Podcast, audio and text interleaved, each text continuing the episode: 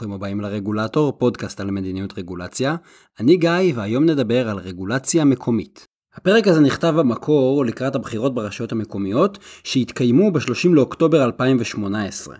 החלטתי לתת לכם הצצה לרגולציה שהרשויות המקומיות קובעות ואוכפות. כמו שתראו, הרשויות המקומיות מסדירות ומעצבות את חיינו בדרכים רבות, ולכן להצבעה שלכם בבחירות לרשויות המקומיות יש יכולת השפעה ממשית על חיי היום-יום. חוץ מזה כדאי לזכור שברמה המקומית לכל קול יש יותר משקל ביחס לבחירות הארציות. בואו נדבר על חשיבות הרגולציה של השלטון המקומי. אנחנו רגילים לחשוב שההחלטות שמשפיעות עלינו מתקבלות בכנסת, ולכן יש עיסוק בהגשת הצעות חוק ודיון על מה שקורה בין חברי הכנסת. בדרך כלל אני משתדל להסביר למה דווקא במשרדי הממשלה מתקבלות החלטות הרבה יותר חשובות שמעצבות את החיים שלנו. אבל הפעם בואו נלך צעד אחד קדימה, כי אני רוצה לטעון שדווקא לרשויות המקומיות יש כוח השפעה עצום. התחומים המרכזיים בהן לרשויות המקומיות יש סמכות רגולטורית הם תכנון ובנייה, רישוי עסקים וסמכויות נוספות מכוח חוקי עזר עירוניים. בכל תחום כזה, הרשות המקומית מקבלת החלטות, קובעת כללים ואפילו מבצעת פיקוח ואכיפה.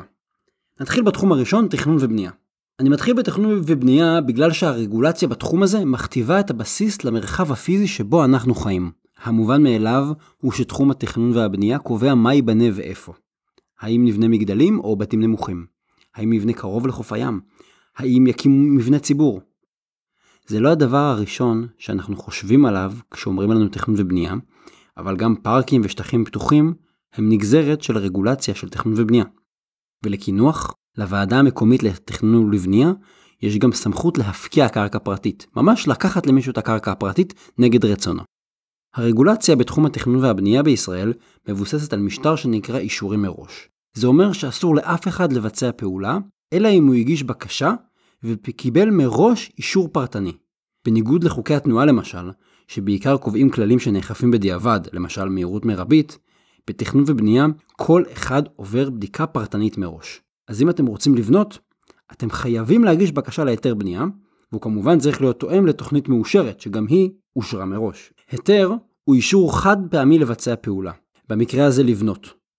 מוסדות התכנון והבנייה של הרשות המקומית ושל עוד גופים, יבחנו את הבקשה שלכם ויחליטו אם לאשר אותה, או לדחות אותה, או לאשר אותה בכפוף לכל מיני תנאים ושינויים. ורק אחרי שתעמדו בכל הדרישות ותקבלו היתר בנייה, רק אז תוכלו להתחיל לבנות. מכיוון שמדובר במשטר של אישורים מראש, אתם צריכים להמתין עד שתקבלו את ההיתר. גם אם אתם עומדים בתנאים, גם אם אתם הולכים לבנות בדיוק לפי החוק, זה לא משנה, אתם חייבים לקבל היתר מראש. לכן יש חשיבות מכרעת למהירות הטיפול, לרמת השירות, ובאופן כללי ליעילות של הרשות המקומית.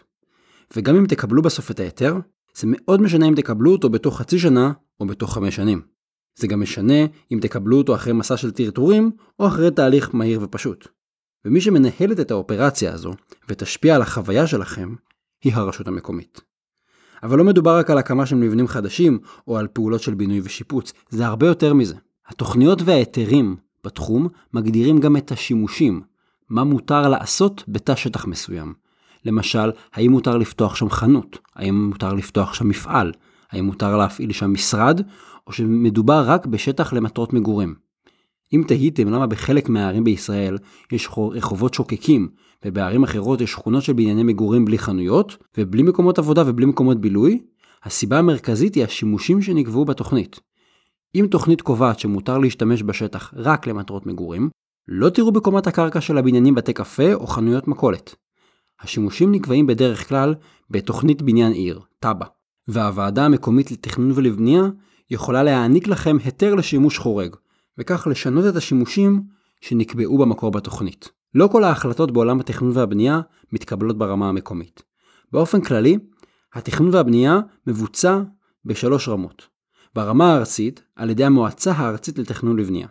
ברמה המחוזית, על ידי הוועדה המחוזית לתכנון ולבנייה. וברמה המקומית, על ידי ועדה מקומית או מרחבית לתכנון ובנייה. אבל לרמה המקומית יש השפעה כפולה. ראשית, יש לוועדה המקומית לא מעט סמכויות ותפקידים, ובשנים האחרונות מעבירים אליהם יותר ויותר תפקידים. יש האצלה של תפקידים וסמכויות כלפי מטה. שנית, הוועדה המקומית מייצגת את האינטרסים המקומיים, היא מכירה את השטח, ולכן היא מייצגת אותו מול יתר המוסדות ברמה המחוזית והארצית. הוועדה המקומית היא במידה מסוימת הנציג שלכם בקרב מוסדות התכנון והבנייה. כעיקרון, ראש הרשות המקומית או סגנו מכהן כיו"ר הוועדה המקומית לתכנון ולבנייה בגלל שזה נושא כל כך כל כך חשוב. והוא מנהל את הוועדה, הוא קובע את סדר היום, זאת אומרת במה ידונו ומה יעלה להצבעה. ובאופן כללי, הוא אחת הדמויות הכי דומיננטיות בה. זה מלמד כמה התחום הזה משמעותי מנקודת מבט של ראש עיר או ראש מועצה אזורית, וכמה השם שאתם מכניסים בקלפי יכול לקבל החלטות בעצמו ולהשפיע ישירות על המדיניות. וזה בניגוד לראש ממשלה, שהוא אמנם נמצא בראש הפירמידה השלטונית, אבל לראש הרשות יש סמכות ביצוע יומיומית שהוא מבצע בעצמו, הוא לא תלוי באחרים, הוא לא תלוי בשרים, הוא לא תלוי באף אחד, הוא מנהל את הוועדה המקומית שממש מקבלת וחותכת בהחלטות של אזרחים ביום יום. נעבור לתחום השני, רישוי עסקים. רוצים לפתוח עסק? ייתכן שאתם חייבים לקבל מראש רישיון עסק. צו רישוי עסקים קובע כ-200 סוגי עסקים שחייבים ברישיון עסק. רישיון עסק שונה מרישיונות והיתרים רגילים, בגלל שהוא מחייב אישור ממספר גורמים. הרשות המקומית היא הרגולטור בתחום הזה, ובחוק רישוי עסקים היא מוגדרת רשות הרישוי. היא בעצם בעלת הבית. בנוסף אליה, קיימים שישה נותני אישור נוספים מהממשלה. רשות כבאות והצלה, משטרת ישראל, המשרד להגנת הסביבה, משרד הבריאות, משרד החקלאות ומשרד העבודה. חוץ מזה חייבים לעמוד גם בהוראות של חוקי הנגישות וגם בחוקי התכנון והבנייה. אגף רישוי עסקים ברשות המקומית הוא הרגולטור של העסקים שנמצאים בתחום הסמכות של אותה רשות, ולכן הוא גם מנהל את התהליך מול האזרח ומול משרדי הממשלה. הרשות המקומית היא השחקן המרכזי בכל מה שנוגע לרישוי עסקים, וזה מארבע סיבות. סיבה ראשונה, הרשות המקומית היא פשוט הרגולטור המוסמך. היא מנהלת את התהליך, והיא מתנהלת מול האזרח. במקרים רבים, השאלה אם תקבלו שירות טוב או לא, ואם התהליך יהיה פשוט או מסובך, נגזרת מהרשות המקומית, ולא ממשרדי הממשלה. בגלל שהרשות המקומית מנהלת את התהליך, היא יכולה להרי... להציב רף שירות גבוה יותר ממה שנקבע בחוק. למשל, ברפורמה ברישוי עסקים, נקבע שעסקים ברמת סיכון נמוכה יקבלו רישיון בתוך 21 יום, וזה שיפור משמעותי. אבל אגף קידום עסקים בירושלים הציב יעד שאפתני יותר, שאותם עסקים יקבלו רישיון בתוך חמישה ימים בלבד. אגב, רק מהשם שלהם, אגף קידום עסקים ולא רישוי עסקים, אפשר להבין שבעיריית ירושלים תופסים את התפקיד שלהם בצורה מתקדמת. הם לא רואים את עצמם רק כפקח שבא לבדוק ולהעניש. הסיבה השנייה למרכזיות של הרשות המקומית היא שהיא קובעת בעצמה דרישות לרישוי עסקים, היא לא רק צינור. כל משרד ממשלתי רלוונטי קובע הוראות לכל אחד מהעסקים. למשל, משרד הבריאות קובע דרישות למסעדות והמשרד להגנת הסביבה קובע הוראות לבתי זיקוק. בנוסף, כל רשות מקומית, יש 257 כאלה, יכולה לקבוע לכל סוג עסק בשטחה מפרט רשותי, מפרט של אותה רשות עם דרישות משלה. למשל, נניח שעיריית בית שאן לא רוצה שכלביות ייפתחו בתוך שכונות מגורים בגלל הרעש, או שבהרצליה יחליטו להגביל את השימוש בשלטי פרסומת בוהקים בשעות הלילה, כי הם יוצרים מטרד אור עבור התושבים שמנסים לישון. אלה הוראות שייקבעו ברמה העירונית ולא הממשלתית, וכל רשות מקומית מוסמכת להוסיף הוראות משלה שיחולו רק על עסקים שבשטחה. הרשות המקומית קובעת את האיכות של התהליך וגם את האיכות של ההוראות האלה. הסיבה השלישית היא שהרשות המקומית גם מתנהלת מול הממשלה. ראשית, בתור מי שמנהלת את התהליך הזה, היא יכולה לבצע מעקב אחרי הטיפול של משרדי הממשלה, ולוודא שהתהליכים הפרטניים מטופלים באופן מהיר ואיכותי כדי להעניק שירות טוב. הרשות המקומית יכולה להגיד למשרד מסוים, תקשיב, מה קורה עם הפנייה של העסק הזה, למה אתם לא עונים לו, ולהאיץ את זה. שנית, הרשות המקומית מכילה שילוב של אנשי מקצוע ונבחרי ציבור, שמקיימים קשר ישיר עם השטח, אזרחים ועסקים. הרשות המקומית יכולה להעלות מול משרדי הממשלה בעיות וסוגיות שטעונות טיפול על ידם. במובן הזה, הרשות המקומית ממלאת תפקידים דמוקרטיים חשובים בייצוג הציבור והצפת קולו כלפי מעלה. הסיבה הרביעית היא פיקוח ואכיפה. חלק משמעותי מהפיקוח והאכיפה מבוצעים על ידי הרשות המקומית. פיקוח ואכיפה הוא הממשק השוטף בין האזרח לרגולטור, שנועד בעצם להגביר ולעודד ציות להוראות.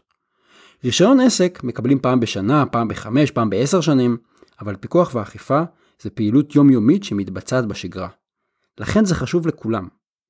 מנקודת המבט של העסק, קריטי שהפיקוח והאכיפה יהיה שירותי, ברור, הוגן, שהדרישות יהיו הגיוניות וגם נקבל מידע. מנקודת המבט של הציבור הרחב ושל הרגולטור, יש שאלה האם הפיקוח והאכיפה הוא אפקטיבי, האם הוא מרתיע, האם הם מקיפים, האם התדירות מספיק גבוהה. אז בנוסף לארבע הסיבות האלה, צריך להגיד שלרשות המקומית יש יתרון על פני משרדי הממשלה בכל מה שנוגע להבנה והיכרות של השטח והקהילה. מצד אחד יש בה אנשי מקצוע שרוצים להגן על הציבור, למשל הווטרינר העירוני לא רוצה שאנשים יידבקו בכלבת. והמשלים של זה, זה שהרשות המקומית קרובה לשטח, היא מבינה את הצרכים של התושבים וגם של העסקים באותו אזור. כנראה שלתושבי ביתר עילית, אילת ותל אביב, יש ציפיות שונות מהמרחב העירוני שלהם. הרשויות המקומיות יכולות לקבוע מדיניות מותאמת, דבר שפחות ישים ברמה הארצית. ונוסיף על זה עוד משהו.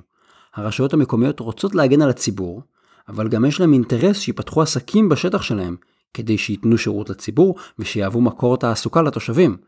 אז בעצם יש פה רשות שהיא מאוד מאוד מאוזנת. תעסוקה ועוד עסקים בתחום של הרשות המקומית, הם בעצם עוד שירות שהרשות המקומית מספקת לציבור באמצעות העסקים. אז הרשות המקומית רואה את ההגנה על הציבור, שומעת ומכירה מה הצרכים הייחודיים, וגם רוצה לאפשר לעסקים לפעול. נושא שלישי הוא חוקי עזר עירוניים. זה מרחב השפעה אדיר של רשויות מקומיות, שמשתנה בין רשות לרשות. ובעצם עכשיו אנחנו נכנסים לג'ונגל. למועצת הרשות המקומית יש סמכות לקבוע חוקי עזר, בכפוף לאישור של ראש הרשות ובכפוף לסמכות התנגדות של שר הפנים. ולפי פקודת העיריות, הסמכות הזו היא סמכות מאוד רחבה. זה ציטוט מפקודת העיריות. מועצה רשאית להתקין חוקי עזר כדי לאפשר לעירייה ביצוע הדברים שהיא נדרשת או מוסמכת לעשותם על פי הפקודה, או כל דין אחר, או לעזור לה בביצועם, או כדי לדרוש מבעל נכס או מחזיקו לבצע באותו נכס עבודה הנחוצה למטרה האמורה. בגדול, יכולה לתת הוראה כמעט בכל תחום. ויש עוד הוראות שמקנות עוד סמכויות כמו הטלת אגרות. למה זה ג'ונגל? כי בתיאוריה כל רשות מקומית היא מעין רשות מחוקקת בפני עצמה, והיא קובעת רגולציה עבור עצמה. אז יוצא שב-257 רשויות שונות יחולו חוקי עזר שונים. חציתם את הגבול בין רמת גן לגבעתיים, אתם תחת חוקים שונים, תחת שלטון אחר במידה מסוימת. עכשיו החשש הזה הוא חצי תאורטי, כי בפועל המנגנון של הגשת טיוטת החוק העזר לשר הפנים עוזר לייצר תיאום ואחידות. כשחוק עזר מועיל ורצוי מועבר לשר הפנים, הוא הופך למעין best practice, לסטנדרט, ובדרך כלל מאומץ על ידי עוד רשויות מקומיות. באילו תחומים יש חוקי עזר עירוניים? אז אפשר למצוא חוקי עזר כמעט בכל תחום שאתם יכולים לדמיין. איכות הסביבה, כולל מניעת רעש, אספקת חשמל, אספקת מים, שווקים, מבני ציבור, ביטחון, ניקוז של מי גשמים, ניהול אתרי תיירות, גידור של שטחים, הוראות לבתי חולים, תחבורה, שימור של רחובות, מדרכות, ביוב בשטח העירוני, חופים, בריכות, חנייה, חינוך, שירותי קבורה, מעליות, חזיתות הבתים, הגנה על הצומח ועוד המון המון המון תחומים. הנה כמה דוגמאות למגוון העצום של תחומי העיסוק של חוקי עזר וסוג ההוראות שהם קובעים. אני מאוד מחבב את סעיפים 12, 13, 14 לחוק העזר של חצור הגלילית, שמירת איכות הסביבה, מניעת מפגעים ושמירת הסדר והניקיון. סעיף 12 אומר, לא ישקה אדם ולא ירשה לאחר מטעמו להשקות צמחים, באופן הגורם או עלול לגרום להפרעה לעוברים ושבים ברחוב, או לאנשים בנכס גובל, למעט השקיית גן. וסעיף 13 אומר, לא יחבוט אדם מרבד, שטיח, מזרן, כלי מיטה או חפצים אחרים כיוצא באלה בין השעות 2 עד 4 בצהריים ובין 7 בערב ל-7 בבוקר למחרת. וסעיף 14, לא יעשה אדם את צרכיו ברחוב, באולם ציבורי, בחדר המתנה ציבורי, במקום עינוג או במקום אחר, אשר לציבור רשות כניסה אליו, לא יירק בהם ולא יזהם אותם באופן אחר. תראו כמה דברים אסור לכם לעשות בחצור הגלילית, אני בטוח שאתם לא ידעתם את זה, בין אם אתם גרים בחצור הגלילית ובין אם לא. בצד המפתיע של הוראות של חוקי עזר, אפשר למצוא את חוק העזר לנתניה, איסוף תרומות ברחובות, שבין היתר קובע בסעיף 3, אסור לאסוף כספים בתוך אזור המועצה, בכל רחוב או מקום ציבורי, על ידי מכירת פרחים, סרטים וכיוצא באלה. אוסף התרומות על פי חוקי עזר אלה ייעשה בקבוצות של שני בני אדם כל אחת, שיאספו בזמן אחד ובמקום אחד, ולא בקבוצות של יותר משני בני אדם, וגם לא על ידי יחידים.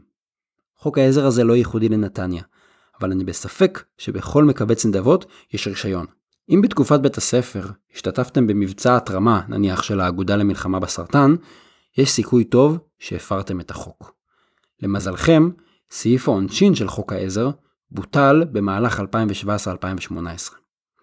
נסיים עם העיר העברית הראשונה. חוק העזר לתל אביב, שמירה ושיפוץ חזיתות בתים. מצד אחד הוא קובע שבעל בית חייב לשמור על מראה תקין של חזית הבניין, ומנגד הוא אוסר על כל שיפוץ ללא קבלת רישיון מהעירייה.